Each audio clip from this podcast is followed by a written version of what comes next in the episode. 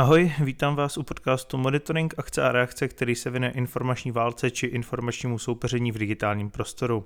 Mé jméno je Daniel Galuška a se mnou tu dnes sedí Petr Nutil, publicista, zakladatel portálu manipulátoři.cz a spisovatel, který se dlouhodobě věnuje problematice dezinformací ve veřejném prostoru. Zdravím vás, Petře. Dobrý den a děkuji za pozvání.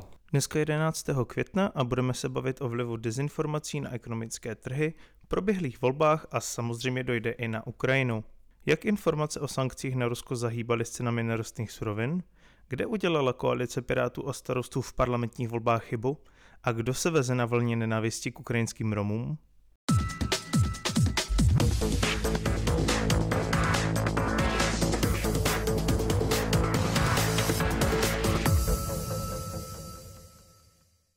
Než se ale dostaneme k hlavnímu tématu, jako obvykle jdeme na souhrn toho nejdůležitějšího, co se v informačním světě děje. Probuďte se lidi. Takhle mě zřídili čtyři Ukrajinci, přepadli, ukradli pět tisíc korun. Byli mě pěstma a kamenem do obličeje. Děkuji bohu, že jsem celá. Byl to jen otřes mozku. Já mohu potvrdit, že jsme tu ženu měli v péči, poskytli jsme jí ošetření a poté jsme ji eh, převezli do nemocnice. Žena byla následně hospitalizována tady na jednom z oddělení fakultní nemocnice Brno. Její mluvčí nám s ohledem na ochranu osobních údajů odmítla říct další podrobnosti. O případu informoval také web manipulátoři.cz a označil jej za smyšlený. Slyšeli jsme záznam z reportáže CNN Prima News o Jitce Valáškové, kterou měli v Brně podle jejich slov napadnout Ukrajinci. O údajném loupežném přepadení informovala žena na sociálních sítích a její výpověď sdíleli tisíce lidí. Jak zaznělo v reportáži, dle webu manipulátoři.cz si autorka celý příběh nejspíš vymyslela, protože už v minulosti šířila prokazatelné lži o tom, že jí napadly Romové nebo jí bylo odebráno dítě. Vždy, když se přišlo na to, že lže, své profily zrušila a založila si nové. V současnosti ji vyšetřuje policie. Bývalý tiskový mluvčí ex-prezidenta Klauze Petr Hájek podle českých spravodajských služeb pracuje v prospěch Ruska. Jeho dezinformační web Protiprout už před časem znedostupnil spolek CZ.NIC. Nyní se ukazuje, že byl web napojen na peníze z neprůhledných firm, za něž vystupovala tehdy 27-letá Běloruska Alina Gendrichovna Vaničková. Na dotaz, odkud se peníze vzaly, odpověděla, že si to nepamatuje a položila telefon.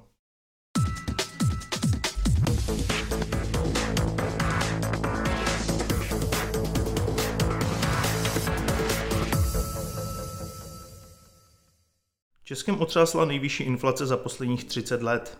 Za vysokými cenami potravin a pohoných hmot však nemusí být jen ekonomický cyklus. Někteří obchodníci si marže navyšují uměle. Vyplývá to z úvah hlavního ekonoma Trinity Bank Lukáše Kovandy, který si myslí, že například obchodní řetězce zneužívají situace a pod vlivem napjaté atmosféry ve společnosti navyšují zisky nad rámec toho, co je běžné. Veřejnost tak ochotněji než jindy přistoupí na vyšší ceny zahrnující i výrazněji navýšenou marži, neboť pod vlivem zjitřené atmosféry ztrácejí uvážlivý úsudek. A mě by Petře zajímalo, jak informace o sankcích na Rusko zahýbaly s cenami nerostných surovin? To je vlastně docela dobrá otázka. Uh, ono, pokud se budeme bavit čistě jenom o informacích, nikoli v dezinformacích, uh, tak přirozeně se uh, děje to, že lidé na tyhle informace reagují nějakým svým uh, ekonomickým chováním, typicky jako nákupy. A předpokládejme, že ve chvíli, kdy dojde k, k nějakému konfliktu, uh, typicky s Ruskem, my na něj uvolíme sankce a tahle země je zároveň jedním z výhradních dodavatelů některých komodit. Pak se dá velmi dobře předpokládat, že ceny těchto těch komodit prostě poletí nahoru z různých prostě důvodů, ať už to jsou důvody vyloženě ekonomické, respektive v oblasti něčeho, čemu se říká nabídková inflace. To znamená prostě jenom uh, prosté narušení toho nabídkového řetězce, jo? že třeba toho plynu nebo té ropy k nám nemusí proudit tolik. A to je čistě jako faktická záležitost. Samozřejmě do, do hry vstupují i, i uh, faktory na straně těch, uh, těch nakupujících, těch obyčejných lidí, kteří třeba si začnou myslet, že ceny benzínu půjdou nahoru, a tak ho začnou víc nakupovat. Čím způsobí to, že ceny benzínu jdou skutečně víc nahoru. Protože prostě uh, cenu tvoří nabídka versus poptávka. A to je přesně místo, kde do vlastně tohohle tématu mohou vstupovat i ty dezinformace nějakým způsobem. Doposud jsme se pohybovali čistě na faktické nějaké rovině. A pokud si uvědomíme, že dezinformace je v podstatě záměrně vypouštěná lež s účelem manipulovat cílovým publikem, tak různí aktéři můžou do téhle hry vstupovat s různými záměry. Čistě teoreticky se tady bavíme, nikoliv o, o konkrétních firmách nebo státech. Ale je samozřejmě možné v rámci navyšování zisku vypouštět nepravdivé zprávy o tom, že některé komodity je méně a následně si za ní účtovat více. Čímž v podstatě můžete a, tu, tu realitu v podstatě stvořit sám pro sebe. Dezinformace samozřejmě mohou používat i, i státní aktéři v rámci pokusů o destabilizaci, jako třeba nějakých nepřátelských států. Je to ale komplexní problém a obecně vliv dezinformací na ekonomiku je velmi těžký změřit, ale eh, v podstatě platí i to, že vliv jakýchkoliv jako vytržených informací na, na ekonomické chování lidí je velmi těžké změřit, protože jde o nesmírně komplexní fenomén. A je to to, co se stalo i v Česku, když tehdy vyletěly vlastně ty ceny pohodných hmot vlastně skoro za týden snad o 10 korun, nebo já si pamatuju, že jsem chodil kolem benzinových pump, já teda nejsem motorista, takže to jako nenakupuju na běžné bázi, ale pamatuju si, že právě jednu dobu se ten benzín pohyboval kolem těch 35 korun a potom jsem eh, jel s kamarádem do Předova do muzea a byl na 50 korunách a dokonce, eh, když ta cena byla vlastně takhle vysoká, tak tam stály kolony aut, protože se lidi báli, asi já před, jako předpokládám, že se báli, že to půjde ještě výš, tak nakupovali za tuto zvýšenou cenu. Tak je to to, co se stalo, že prostě informace zahýbaly s tím trhem do takové míry, že i když benzín byl a byl za tu původní cenu, že si to třeba ti obchodníci vyšroubovali a lidi spanikařili? Pravda je obojí. A rozhodně a obchodníci s benzínem tu cenu začali šroubovat nahoru. Nicméně já si myslím, že v první chvíli to rozhodně nebyly informace, které zahýbaly, ale byly to především emoce, které zahýbaly eh, s tou cenou. Ty fronty těch aut, které jste viděl před těmi benzínkami, eh, tak rozhodně eh, to byli lidé, kteří se nerozhodovali na základě jako faktického stavu, ale na, na nějakém svém náhledu na tu situaci. Jo? Takové jako sociální psychologii a, a v různých podobných videách se mluví o něčem, čemu se říká Thomasův teorem, což je, což je v zásadě vyjádření nějakého psychologického principu principu, který říká, že lidé mnohdy nereagují na, na relevantní informace, ale především na význam, které pro ně ty informace mají. V zásadě jde o reálné důsledky nereálných situací. To, že já si začnu myslet, že protože začala válka s Ruskem, protože Rusko začalo válku, zvedne ceny benzínu a proto se pro sebe racionálně v zásadě rozhodnu, že si ho nakoupím do zásoby. V podstatě způsobí to, že obchodníkům ukážete, že ten zájem a ta poptávka je obrovská a, v tržní ekonomice už to tak prostě chodí. Proč by nezvedali ceny, když je vysoká no jasně, poptávka? Že? No jasně, a ono se pak ukázalo, že ve chvíli, kdy ta, ten psychologický šok, řekněme, ze začátku toho válečného konfliktu v Evropě, trošku opadl. A že jednak třeba e, státní orgány jsou na to schopny nějakým způsobem reagovat a pohou pohrůžkou kontroly cen třeba ty, ty, obchodníci ty marže snížili. Ta panika e, u zákazníků víceméně taky opadla a lidé přestali se zásobovat prostě do 200 litrových sudů a zjistilo se, protože prostě e, těch pohonných hmot je dostatek. Takže je to, je to v zásadě jako velmi zajímavý mix psychologických a tržních mechanismů. Ale jak říkám, jako v tomhle, v téhle oblasti je velmi těžké uh, označit konkrétního výjimka, protože to je prostě souzvuk, je to hra a každý z těch aktérů tam má svou nezastupitelnou roli. Pokud se znovu objevíme někdy v podobné situaci, protože ono teďka v poslední době to bylo často. Předtím, když začal covid, tak lidi naběhli do obchodu a vykoupili těstoviny a těstoviny potom nebyly. Jasně. A teďka je to zase vlastně něco podobného s těmi pohonnými hmotami. Uh-huh. Ale tak pokud nechceme připlácet za zboží vlivem e, zvýšené poptávky, tak co máme vlastně dělat? Máme počkat, až ten hlavní zájem opadne, nebo No to je dobrá otázka. Uh, ono... Já totiž, pardon, ještě vám skočím do řeči, když se vrátím k tomu Tomasovu teorému, hmm. tak jestli to chápu správně, tak ten princip je takový, že pokud lidi uvěří, že krachuje banka, tak tam poběží, vyberou si všichni hromadně své peníze a ta banka reálně zkrachuje. Přesně tak. A co teda mám dělat já, pokud jsem teda, už mám tyto informace, že pravděpodobně běží nějaká jako panika a že kdybych tam teďka šel, tak vlastně tomu jako napomůžu, nebo ještě vlastně napomůžu zvyšování třeba té ceny, pokud se bavíme o nějakých jako produktech, tak když budu, ček, dejme tomu čekat, až vlastně ta hlavní hysterie opadne, nemůže se mi právě stát, že se tím, se, se tím sám uškodím, protože nám mi vlastně nezbyde vůbec nic.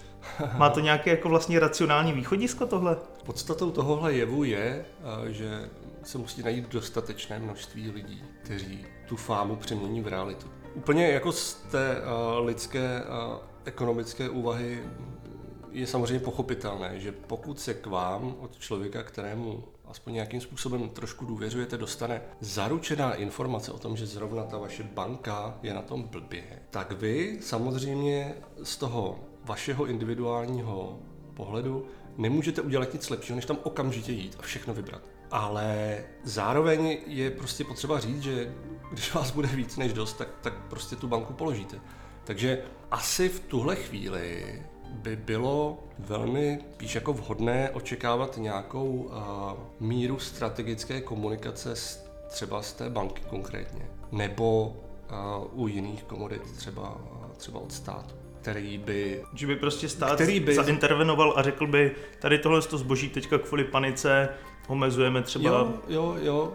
Uh, ono v podstatě uh, jednou z podstat strategické komunikace, kterou bohužel náš stát úplně neumí, je to, že na potenciálně výbušné a systémově rizikové uh, problémy je schopen reagovat uh, s nějakým předstihem, nikoli pouze reaktivně. Takže předpokládám, že zrovna třeba státy ty museli vědět o tom, už dlouhodobě všichni o tom věděli, že se na západní hranici Ruska hromadí po měsíce vojáci, že velmi pravděpodobně to může vést k nějakému vojenskému konfliktu a že to velmi pravděpodobně vzbudí třeba zrovna v té ekonomické oblasti nějaký ran na ruskou banku nebo zvyšování cen benzínu. Já si dovedu představit, že pokud by stát dokázal připravit nějakou silnou komunikační linii ve smyslu těch pohonných hmot je dostatek, nebojte, máme prostě uh, různé zdroje,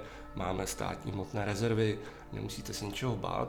A reagoval v podstatě předem, než, se nastal, než nastal nějaký ten psychologický šok vlivem prostě zpráv o tom, jak, jak ten benzín letí nahoru.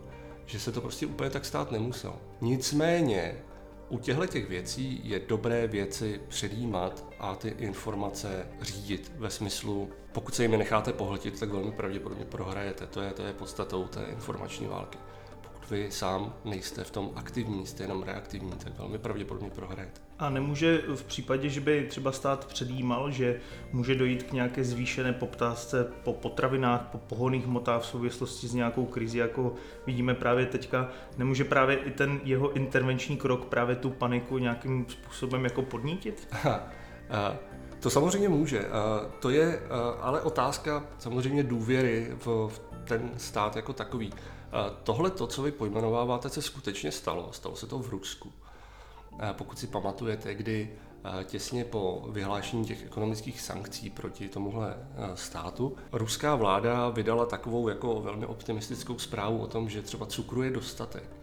Což v prostředí toho státu, který je totalitní a který v podstatě se svými občany mluví velmi oklikou, způsobem, který si možná ještě někteří z nás pamatují z předlistopadové doby, tak to byl jasný signál, že okamžitě musí vykoupit veškerý cukr, protože to je prostě průšvih. A tam to asi funguje trošku jinak. Já si ale myslím, že pokud máte důvěryhodnou vládu s důvěryhodným předsedou vlády, kterému alespoň na nějaké bazální míře ti lidé věří, ten velmi klidně a fakticky oznámí, že prostě zásob je dost, nemusíte se ničeho bát a tu linii komunikace povede v tom uklidňujícím tónu, že to prostě fungovat může. Že eh, a priori nežijeme v zemi, ve které je nutné jako nedůvěřovat a, a, a podezírat politické představitele z toho, že by nám jako a priori chtěli nějak jako věšet ty bulíky na nos. Na druhou stranu já si pamatuju, že právě v době covidové krize hmm. Andrej Babiš začal chodit a natáčet se u toho, jak chodí po velkých skladech potravin a u mnoha lidí to opět vzbudilo, jak vy popisujete v tom Rusku, tu nedůvěru a vlastně stejně to jako nezabránilo. Je pravda, že teda Andrej Babiš eh, to dělal ex post až ve chvíli, kdy eh, k tomu vykupování zásob hmm. jako došlo a že to byla spíš nějaká jako damage control, nějaké hašení požáru. Ale tak teda eh, stojíte si za tím, že je to všechno o strategické komunikaci státu s předstihem? No, to je jeden z faktorů. Druhým zásadním faktorem je, je přesně ta důvěryhodnost toho člověka. Vy samozřejmě musíte mít dobrý scénář, to je ta strategická komunikace, ale taky k tomu potřebujete mít toho uvěřitelného herce. A to ať se nikdo nezlobí, to pro mě prostě ten Andrej Babiš jako není.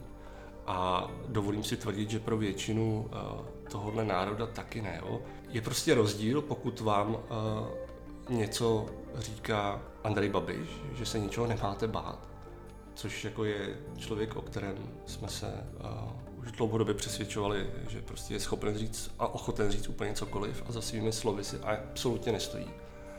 A ve chvíli, kdy vám to řekne třeba, já nevím, Petr Fiala, prostě to je, to, je, to je trošku jiná váhová kategorie. Takže ano, my nutně potřebujeme mít krizový scénář, ale zároveň potřebujeme mít ty dobré herce. A nebylo by vlastně úplně nejlepší, kdyby se ta krizová komunikace odprostila od těch politických figur a svěřilo by se to třeba jako v případě Portugalska nějakému armádnímu generálovi? To je dobrá otázka. To, že v případě Portugalska svěřili tu komunikaci uh, armádě, pravděpodobně znamená, že důvěra v armádu je vyšší než v jiné instituce. A je to tak přesně, ano. A možná uh, je to dobrý začátek nějaké racionální úvahy o tom, kdo by vlastně mohl se těšit takové důvěře českého národa, aby dokázal tímhle způsobem uklidňovat ten národ. Já si dovedu představit, že v těch velmi eh, výjimečných případech, kdyby se tohle to dělo, to by asi nebylo na denní bázi, no, pravděpodobně by bylo třeba vhodné, aby tu komunikaci vedla nějaká, nějaká vedoucí osobnost, třeba, třeba prezident, nebo někdo, kdo je prostě velmi za A známý a za B jako důvěryhodný. A v našem případě to prezident jaksi být úplně nemůže, a, takže zdá se mi, že možná z těch armádních kruhů by to už Češi četli docela dobře. Mám dojem, a, že armáda je důvěryhodnou institucí, ale a, klidně si dovedu představit, že pokud máte prostě eh, dobrého třeba předsedu vlády, že to je prostě úkol pro něj. Já bych chtěl teďka trošku odbočit od těch ekonomických záležitostí a věnovat se uh, volbám, protože nás čekají vlastně teďka komunální volby, příští rok to budou prezidentské volby uh-huh. a vlastně od nějakého roku snad 2014 uh, jsme svědky poměrně vyhrocené až neetické kampaně. Petře, vy jste v minulosti několikrát spolupracoval na volebních kampaních hnutí starostů a proto bych se s vámi chtěl pobavit právě o té etiketě informačních kampaní během předvolebního období. Uh, jak jsem už řekl, máme za sebou dezinformaci poměrně nabité volby do poslanecké sněmovny, uh, které pro koalici Pirátů se starosty ne- nedopadly vůbec podle očekávání. Ještě v květnu 2021 měla koalice okolo 30% a dominovala průzkumům. O půl roku později ale koalice dosáhla pouze na poloviční počet hlasů oproti předpokladům. A jako jasně, ehm, negativní kampaně před volbami zde byly od jak živa. Můžeme vzpomenout například na legendární tvrdé souboje ODS a ČSSD, kde taky padalo spousta argumentačních faulů a operovalo se se strachem. No ale pak přišla migrační krize, která v Češích eh, odhalila tak silnou negativní reakci, že se v uvozovkách černí uprchlíci stali nástrojem hned několika voleb po sobě. Začalo to v roce 2014, kdy Tomio Okamura už eh, s novou politickou partají, eh, vlastně předtím byl zakladatelem Úsvitu přímé demokracie, v tom roce 2014 už to byla SPD, a on začal bojovat, no, takzvaně bojovat proti islámu. Eh, to samé v podstatě zopakoval Miloš Zeman v antikampani proti Jiřímu Drahošovi. Eh, v roce 2018 na to při komunálních volbách nasedli i někteří lokální politici. Hodí se připomenout třeba billboard eh, ČSSD v Moravskoslezském kraji, kde stálo Havířov bez migrantů a podobně. No a v podstatě já tady nechci vyjmenovat všechny případy, kdy migranty někdo použil jako strašáka ve volební kampani, ale toto téma se tady objevovalo právě i v těch posledních volbách, kdy Andrej Babiš hovořil o tom, že Piráti a starostové plánují lidem do bytů nastěhovat migranty, nebo respektive on říkal Piráti. A moje otázka zní, měl by do toho stát nějak zasahovat? Měl by regulovat to, co je během volební kampaně oprávněné a co ne? Ona ta kritika oponenta samozřejmě k volebnímu klání patří, ale co si zkrátka počít, když někdo prokazatelně lže a straší? Ono by to nemělo smysl ani řešit, kdyby to nevyústilo v osobní útoky na členy politických stran, a to ze strany agresorů, kteří byli právě zmanipulovaní antikampaní. Vy třeba první český terorista Jaromír Balda. No, a dotýkáte se velmi komplikované otázky. Já bych vás jenom doplnil.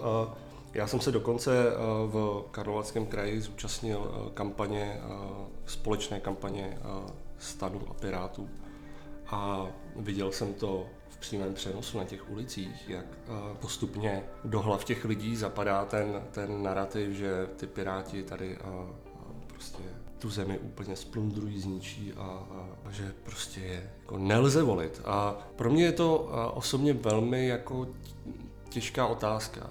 Tady zároveň se použil nějaký narrativ, typicky třeba antimigrantský, který ale zároveň jako sice vzbudil tu emocionální odezvu a dokázal zlikvidovat ten potenciál volební, který tohle uskupení mělo, ale zároveň který se jako neukazuje úplně jako reálný. Jo. Tady my jsme dlouho žili v nějaké představě, že já teďka malinko odbočím, že Češi jsou vlastně takovým trochu xenofobním národem, který je proti těm migrantům a který nemá rád ty cizince a tak. A já si pamatuju na ty obrovské politické a demonstrační boje v roce 2015 a později, kdy se, kdy se řešily třeba typicky kvóty z Bruselu a kdy a tady ta česká rádoby vlastenecká scéna reagovala úplně jako strašlivě na, na úvahy o tom, že bychom měli přijmout stovky lidí. A najednou, teď v roce 2022, tady máme 300 tisíc uprchlíků. A ta míra té solidarity toho, to, té většiny toho českého národa je úplně jako velmi jako pozitivní. Podle mého tady nejde o to téma, jako faktické, jako téma třeba té migrace, že v podstatě o to tady vůbec nejde. Ani v té volební kampani o to nešlo v loňském roce, stejně jako v prezidentských volbách předtím, se pracovalo s emocionálním obrazem nějakého zla, které prostě pověsíte tomu protivníkovi na krk. Negativní kampaň je velmi normální součástí volebních kampaní, jako typicky na západě, v Americe je to je to zcela běžné. Je samozřejmě jako otázka, kde leží ty etické hranice toho, jak daleko vlastně chcete a můžete zajít. Já bych vám vřele doporučil, poslechněte si podcast Insiders s Markem Hančem, kde se o tom vlastně i mluví. Už, už jsem ho slyšel, dokonce jsme měli v jednom z předchozích dílů tady toho podcastu ukázku. Jo. Jste tady toho záznamu, no. Nebýt naší kampaně, Petr Fiala by neseděl ve Strakovce. Jestli ho tam něco dostalo, tak, by, tak to byla naše kampaň. Protože... Vaše chyby míněno. Ne, a myslím i kampaň vůči Pirátům. Kdo jakoby, jo, kdo, jako destrukce Pirátů. Destrukce Pirátů. Jo. My jsme věděli, že si na ty hlasy nesáhneme. My jsme věděli, že ten překryv nebude k nám a že jenom jako budeme redistribuovat no. a maximálně no. se jako pokusíte těm lidem tu volbu znechutit. A to je přesně ten moment, kdy už kdy si říkáte, hele, a jako má se to dělat, máš je vlastně úplně takhle budu jako odpuzovat od té volby, jakože zůstanou doma. Ale chci říct, že díky tomu, že my jsme ten přeliv udělali, tak je uh, Petr Fiala premiérem, protože by tam dneska seděl Ivan Bartoš, který měl ještě v dubnu nebo v březnu 30%, my byli na 20. A, a tyhle ty paběrkovali. Tohle se neomrzí si připomínat, co? Ono, ono je, to, je to jako velmi, velmi těžký. Jo? Vy se snažíte vyhrát ty volby a, a jenom málo co přirozeně budí větší ohlas, nebo jenom málo čím můžete motivovat své příznivce lépe než, než nějakou, nějakým negativním tématem. My všichni jsme zvedali ten boj proti tomu Babišovi, proti, tomu prorus, proti té proruské klice třeba. A to, že se týmu Andreje Babiše povedlo spojit Piráty s, s tímhletím obrazem, nějakým, nějakým velmi nekonkrétním obrazem negativního tématu, který rezonoval už v minulosti, je vlastně jako nepochybně jejich úspěchem. A a je otázkou, nakolik se to dalo eh, v, ve v samotném centrálním štábu Pirstanu jako předpokládat. A já mám pocit, že eh, aniž bych chtěl jako střílet do vlastních řád, tak, tak ta příprava jako nebyla příliš silná. A zároveň ten volební tým, ať už jako Pirstanu nebo předtím třeba eh, Jiřího Drahoše, se prostě nepřipravil a nezačal používat podobné jako zbraně. A to je asi problém i té etiky. Já si vždycky v tady tom ohledu vzpomenu na ten citát eh, Václava Havla, kde on říkal, že Uh, demokracie je složitá právě v tom ohledu, že těm poctivým neskutečně svazuje ruce hmm. a těm schopným uh, dovoluje vlastně všechno možné. Jo? No jasně, ale tak nežijeme ve světě, kde by s námi žili jako anděle a pokud víme, že tady se potýkáme s protivníky, kteří uh, jsou ochotní dlouhodobě sahat k takovýmhle aktivitám, tak je minimálně asi vhodné se na podobné věci nějak připravit a přesně si připravit nějakou strategickou a kritickou komunikaci k těmhle těm věcem, což mám pocit, že jaksi úplně nefungovalo. Ono, ono, ta matematika je prostá. Pokud prostě dokážete zvednout víc lidí z jejich gaučů a dovést je do volební místnosti, tak vyhrajete. Jen málo co je účinnějším prostředkem než právě jako zednuté emoce. A já se vlastně vůbec, a teď to vůbec nehodnotím, a jako eticky, já se vlastně vůbec nedivím, že tým Andreje Babiše se podíval do průzkumu, podíval se na témata, která vyhrávala ty volby předtím a s těmi nejhoršími se prostě rozhodli spojit nejvážnějšího konkurenta, což byl, což byl svého času prostě Pirstan. Hmm. Ale jak říkám, ten tým na naší straně na to měl být nějakým způsobem připraven. Takže vlastně, jestli to chápu správně, tak lidi k volbám z pravidla nechodí, protože jsou spokojení, ale právě kvůli tomu, že jsou naštvaní na někoho a ten nejefektivnější nástroj, jak vést tu kampaň, je uh, burcovat uh, své potenciální voliče, aby šli vzdorovat nějakému zlu. No, ano, v zásadě uh, já bych byl hrozně samozřejmě rád, kdyby uh, to bylo jinak. Kdybychom žili ve světě, kde uh, se lidé rozhodují na základě uh, racionální analýzy faktů, nedej bože třeba na uh, volebních programech a osobní historii kandidátů, což by bylo super, ale takhle to prostě není. A nakonec vždycky je to emocionální záležitost. Pokud se zaměříte na nějakou cílovou skupinu a dlouhodobě jí dodáváte nějaký druh informací, třeba negativních o někom, tak eh, se můžete dočkat toho, a to se povedlo třeba v případě Ivana Bartoše, a, to mi bylo velice líto, protože je to skvělý kluk a já mám rád, že najednou spoustě lidí ten člověk začne být vlastně jako nesympatický, aniž by ale dokázali říct vlastně proč. Takhle působí uh, dlouhodobě dávkovaná negativní propaganda. Říká se tomu efekt spáče. Jo, to, to znáte. Takže a to se tady přesně stalo. Tím dlouhodobým působením se vlastně povedlo dostat do hlav lidí uh, jednoduchý argument, se kterým se velmi jako ale těžko jako nakládá, pak už když už je venku. A to je hlavně, aby se tam nedostali ty piráti. Mám za to, že je velkou chybou uh, opomíjet v komunikaci cílové skupiny, které mě dlouhodobě třeba uh, nevolí. Jo, typicky, uh, já jako samozřejmě na jedné straně chápu. Um, liberální, středové a levicové strany mají svůj volební elektorát ve velkých městech a tak podobně, ale pokud jako víme, že mimo velká města a, mimo věk, nějakou věkovou skupinu žije prostě rozhodující skupina voličů, tak jako chybou je opomenout. A já jsem si samozřejmě všimnul toho, že, že v kampani to pak nějakým způsobem zaznělo, pokusili, se, pokusili jsme se tam přivést ten stříbený šíp a tyhle ty věci. Nicméně to je prostě záležitost dlouhodobá, dlouhodobé komunikace a, typicky třeba nevyužívání způsobů distribuce informací, které tyhle ty cílové skupiny používají, je prostě obrovskou chybou. Um, my sice žijeme na sociálních sítích, ale typicky lidé 60 plus úplně ne. A ty používají jiné zdroje, ty třeba, třeba řetězové maily. A, bylo by možná vhodnější jako zaměřit se třeba tímhle směrem. A, ale jako nemám na to vyloženě recept. A, Já bych se ještě možná eh, na moment vrátil k tomu, eh, k těm negativním emocem v té volební kampani, že eh, oni slouží jednak k tomu, abyste mobilizoval um, nerozhodnuté voliče nebo nevoliče k tomu, aby šli volit proti někomu. Uh-huh. A vlastně obrácená strana té že mince je to, že znechutíte voliče toho svého konkurenta, aby mu dali ten hlas. Jak to, že to u Andreje Babiše dlouhodobě nefunguje a stále se drží na těch 30%? Andrej Babiš dlouhodobě se zaměřuje na cílovou skupinu, ve které má šanci uspět.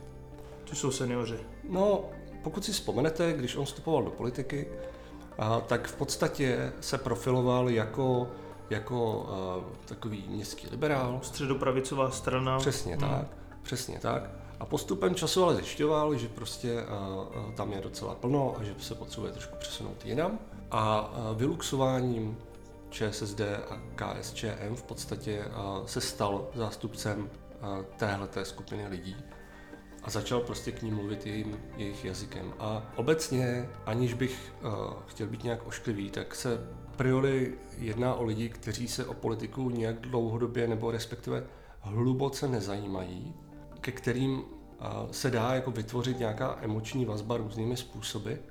A není úplně náhodou to, že, že tuhle tu podporu si získává člověk, který proslul především tím, že svým voličům ve velkém sypal peníze a ke kterým promlouval skrze svá média, kterých je, kterých je prostě jedna, to je jedna třetina českého mediálního trhu.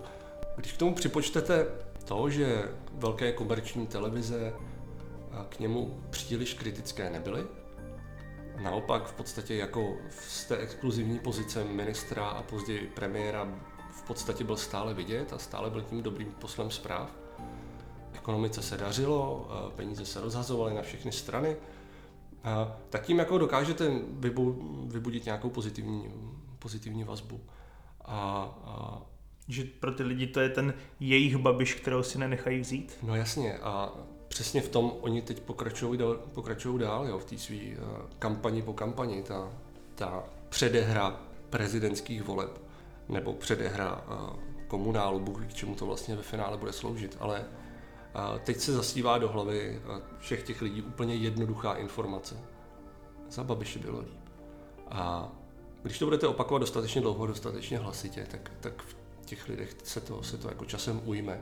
Už prostě jenom proto, že zapomenou na, na tu negativní uh, realitu jeho vlády, na tu uh, totální chaotičnost, se kterou to tady vedl, pravděpodobně běžným lidem nevysvětlíte, že to, co provedl s státním rozpočtem, je prostě zločin na jejich dětech a, a tak. A, ale vytvoříte dojem, že tehdy bylo dobře, protože Babiš, a teď je blbě, protože někdo jiný. I když ta realita je úplně jiná, jako stojíme na úplně jiné ekonomické, geopolitické situaci, ale to je prostě komplexní otázka. A taky, taky v tom slyšíte to, za komunistů bylo líp. No protože jasně. mě to právě úplně no jako jasně. lícuje. Je to, je to eh, normálně normalizační uh, retorika. Já si říkám, je to jako kalkul, anebo jim to prostě vypadlo z nějaké jako fokusové skupiny, nebo obojí? Uh, no oboje, uh, oboje, rozhodně. Určitě by to nepoužívali, pokud by si neověřili na lidech, na hmm. reálných lidech, že to nebude fungovat. A jasně, to je, nasedá to na tu lidskou přirozenost. My máme skutečně tendence zapomínat to zlé a pamatovat si spíš to lepší. A zároveň, jasně, je to, je to, je to úplně prázdný normalizační žvást o tom, jak za komunistů bylo líp, protože rohlík stál, já nevím kolik, jako 10 halířů a a guláš 10 korun. Jako. A to je prostě argument, se kterým se dostanete do hlav obrovského množství lidí, a protože to zcela jako opomíjí kontext a je to jako čistě emocionální a, a je jako vlastně hrozně jednoduchý se s tím stotožnit. A, ale je jako na místě to, uvažovat o tom, proč se to jako děje, jako proč, proč to vlastně takhle zvedají. A za Babiše bylo líp, to znamená, jako, že za Babiše bude líp znova, když ho jako zvolíme a, a, a uděláme si z něj prezidenta, nebo nebo tak. Ta realita je ale úplně jiná. Úplně krásně to pojmenovává Petros Michopoulos eh, v konkurenčním podcastu. Jeho keci a politika. Keci a politika. A, ten taky poslouchám samozřejmě. A, a, a jako dobrý uvědomit si, proč ten Babiš vlastně v té politice je. Jako, a, Babiš je v politice proto, že a, aby chránil zájmy svých podniků, Agrofertu, a teď chce být prezident, aby ho, aby ho nezavřeli. To je prostě celý.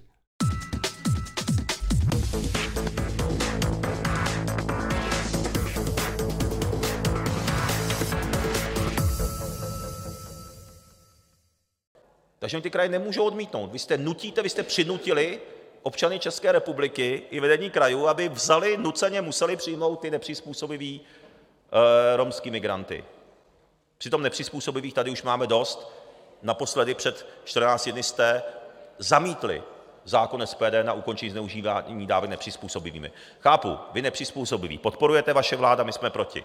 Ale bylo by dobré teda férově říct, kam, je chcete nastěhovat. A co s tím teda dál bude. Slyšeli jsme záznam z jednání poslanecké sněmovny dne 10. května 2022. Na záznamu hovoří předseda SPD Tomio Okamura, který ve svém hodinovém monologu používal celou řadu lží, polopravd a zejména rozdmíchával nenávist. Jeho projev vyústil v odchod členů vlády z jednacího sálu a když v jednacím sále není ani jeden minister, jednání nemůže pokračovat a bylo tak přerušeno. Nicméně ukrajinští Romové pro Česko jsou jako horký brambor. Pro média i pro vybrané politické představitele jsou lákavým tématem a nemusíme se bavit jen o SPD. A proto bych se chtěl zeptat, můžeme očekávat nárůst e, štvavých fake news o romských utečencích z Ukrajiny a dalších menšinách a v čí prospěch? Hm. Dá se to předpokládat. Ono, ono to vlastně moc hezky nasedá na takové dlouhodobě univerzální téma, které tou českou společností rezonuje. Pokud si pamatujete ještě takové ty zlaté časy falešných zpráv, to bylo ještě před migrační krizí a, a už je to fakt dávno. A před covidem. A, tak, přesně, ty byly Romové typicky jedním z velmi ne, jako častých cílů. To je téma, který se snaží populisti a extrémisti Okamurova střihu zvedat už od úplně samého začátku. To začal s tím pan Sládek hmm. kdysi dávno, hned po revoluci. Republikáni. A prostě proto, že v určitém segmentu české populace to téma rezonuje. To je celý. To je celý důvod. Těch lidí není úplně moc. Vždycky bude okolo nějakých 10, 11, 15% ale tak tak je to přesně cílová skupina pana Okamury a proto o tom mluví. Je jako hrozně zvláštní to spojení, že to jsou ti Romové z té Ukrajiny a zbuzuje se dojem, že zatímco na běžné Ukrajince padají bomby a ti utíkají před válkou, proti tomu nelze říct nic, protože to je v české společnosti naprosto jasné, tak na ty ukrajinské Romy ty bomby nepadají, ti utíkají prostě jenom proto, že, že si chtějí... Uh, že jdou za těma dávkama. No jasně, ano. A je to úplný, úplný nesmysl, je to, je to uh, odporná xenofobní uh, argumentace, ale ničím nevybočuje z dlouhodobě historicky uh, budovaného narrativu antiromského, kterým se různí, různí populisti a extremisti snažili urvat si svůj kousek na slunci. A je to tak, že Tomio Okamura udělal domácí úkol a podíval se na internet na rozbouřené hlasy a jenom je začal amplifikovat, anebo na to má vlastně on sám vlastně podíl na tom, že ty vlastně anti-ukrajinsko-uprchlické nálady rostou? No, to... Já se na to náhodou, nemáme data, jo, ale... Já bych řekl, že, že um, a priori lze mluvit o amplifikaci hlasů z dezinformační scény, která v podstatě působí potom následně nějakým dojmem sněhové koule. Všechny tyhle ty argumenty, které Okamura nebo, nebo Babiš používá, lze najít v podstatě v, v jakýchkoliv facebookových skupinách, které jsou podobně jako tematicky zaměřené. Takže pokud budete jejich marketér, tak, tak si to můžete prostě pročítat a vybírat z toho ty, které zrovna nejvíc letí a pak jako tahat do toho veřejného prostoru, čímž je učiníte jako skutečně silnějšími, násobnějšími a tím víc se budou používat. Takže je to taková, taková jako spojená nádoba. No. A jak už jsem říkal, prostě nasedá to na něco, co tady dlouhodobě je a co na nějakou menší zaplať pámbů část společnosti funguje. Když se Eh, odprostím od těch politiků, který, které, kteří zvedají tady ta témata, tak na sociálních sítích funguje celá řada uh, reálných vlastně osob. Eh, často vlastně ten modus operandi je takový, že jsou v exekucích, v multiplikovaných exekucích, kteří vždycky nasednou na nějaké dezinformační téma, byl to covid, teďka jsou to uprchlíci z Ukrajiny a vybírají vlastně od lidí za to peníze, že zveřejní svoje číslo účtu a lidím tam posílají peníze. A vlastně ti lidi to dělají svobodně. A mě by zajímalo, když jsem tady měl v jednom z předchozích dílů europoslankyni Marketu Gregorovou, tak ona říkala, že by právě případná nějaká regulace nebo tresty by se neměly orientovat na ty běžné lidi, co něco sdílejí, čtou a přeposílají na internetu, ale právě na ty producenty těch dezinformací, kteří to činí právě z těch jakoby komerčních motivací, aby vybírali peníze. A já se na tu stejnou otázku chci zeptat vlastně i vás. Co by měl stát udělat, aby zabránil komerční produkci dezinformací a jestli by vlastně stát vůbec něco dělat měl? Aha, to je taková trošku otázka, co bylo dřív, jestli, jestli slepice nebo vejce. A tohle totiž přesně je eh, jeden z velmi přehlížených aspektů dezinformací. A to je to, že, že nemusí jít a priori o nějaké působení vnější moci a, nebo a, nějakou jako cílenou propagandu nebo, nebo jako nějaký business zájmy, ale a, třeba tím a, ty dezinformátoři říkají to, že jsou, jsou velmi a, nespokojení s, s nějakou socioekonomickou situací v té zemi, že se jim nedaří, že se v ní necítí jako a oceňování dobře, že prostě ten život není takový, jaký by měl být. A to možná jako nevědí ani vědomě, je to prostě sociodemografický problém. Pokud ho trošku hm, zvětšíme, tak, tak je vidět, že obecně ta připravenost nasedat na dezinformace a být jako nespokojeni s, nebo podporovat extrémnější proudy v té politice je mnohem jako silnější v ekonomicky slabých regionech, které, kde se jim prostě jako nedaří, kde, které se vylidňují, kde typicky v sudetech. A, takže možná jako taháme za, za jako špatný konec tohodle, tohodle tématu. Čili léčíme symptomy, nikoliv nemoc. No, Uh, jako ještě si to můžeme rozdělit. Jo? Jako, uh, jsou tady jednotlivci, typicky paní Peterková a spol, kteří si z toho snaží udělat nějakým způsobem obživu.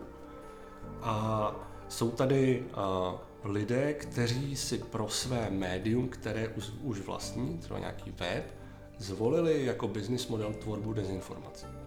To já bych to rozdělil. A proti těm druhým, proti těm producentům, skutečným producentům dezinformací, protože jednotlivci typu paní Peterková v podstatě jenom opakují, opakují ze silně. Takže producenti jsou jinde. Proti výrobcům dezinformací se, se snaží vystupovat třeba neziskový sektor, typicky spolek Neleš, který oslovuje velké inzerenty a snaží se odradit od, od inzerování na, po, na webe, webech pochybné kvality.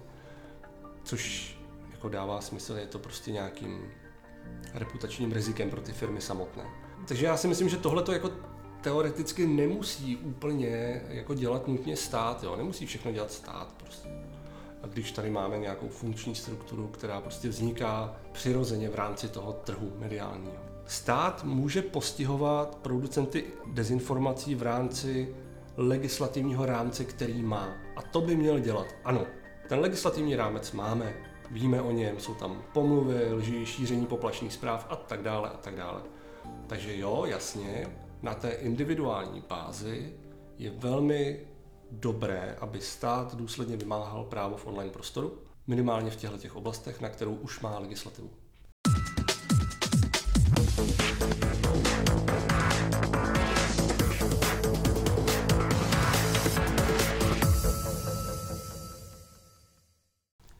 Tak to by byl závěr, vážení přátelé. Právě jste doposlouchali podcast Monitoring akce a reakce, jehož hostem byl dnes Petr Nutil, publicista a zakladatel portálu Manipulátoři.cz.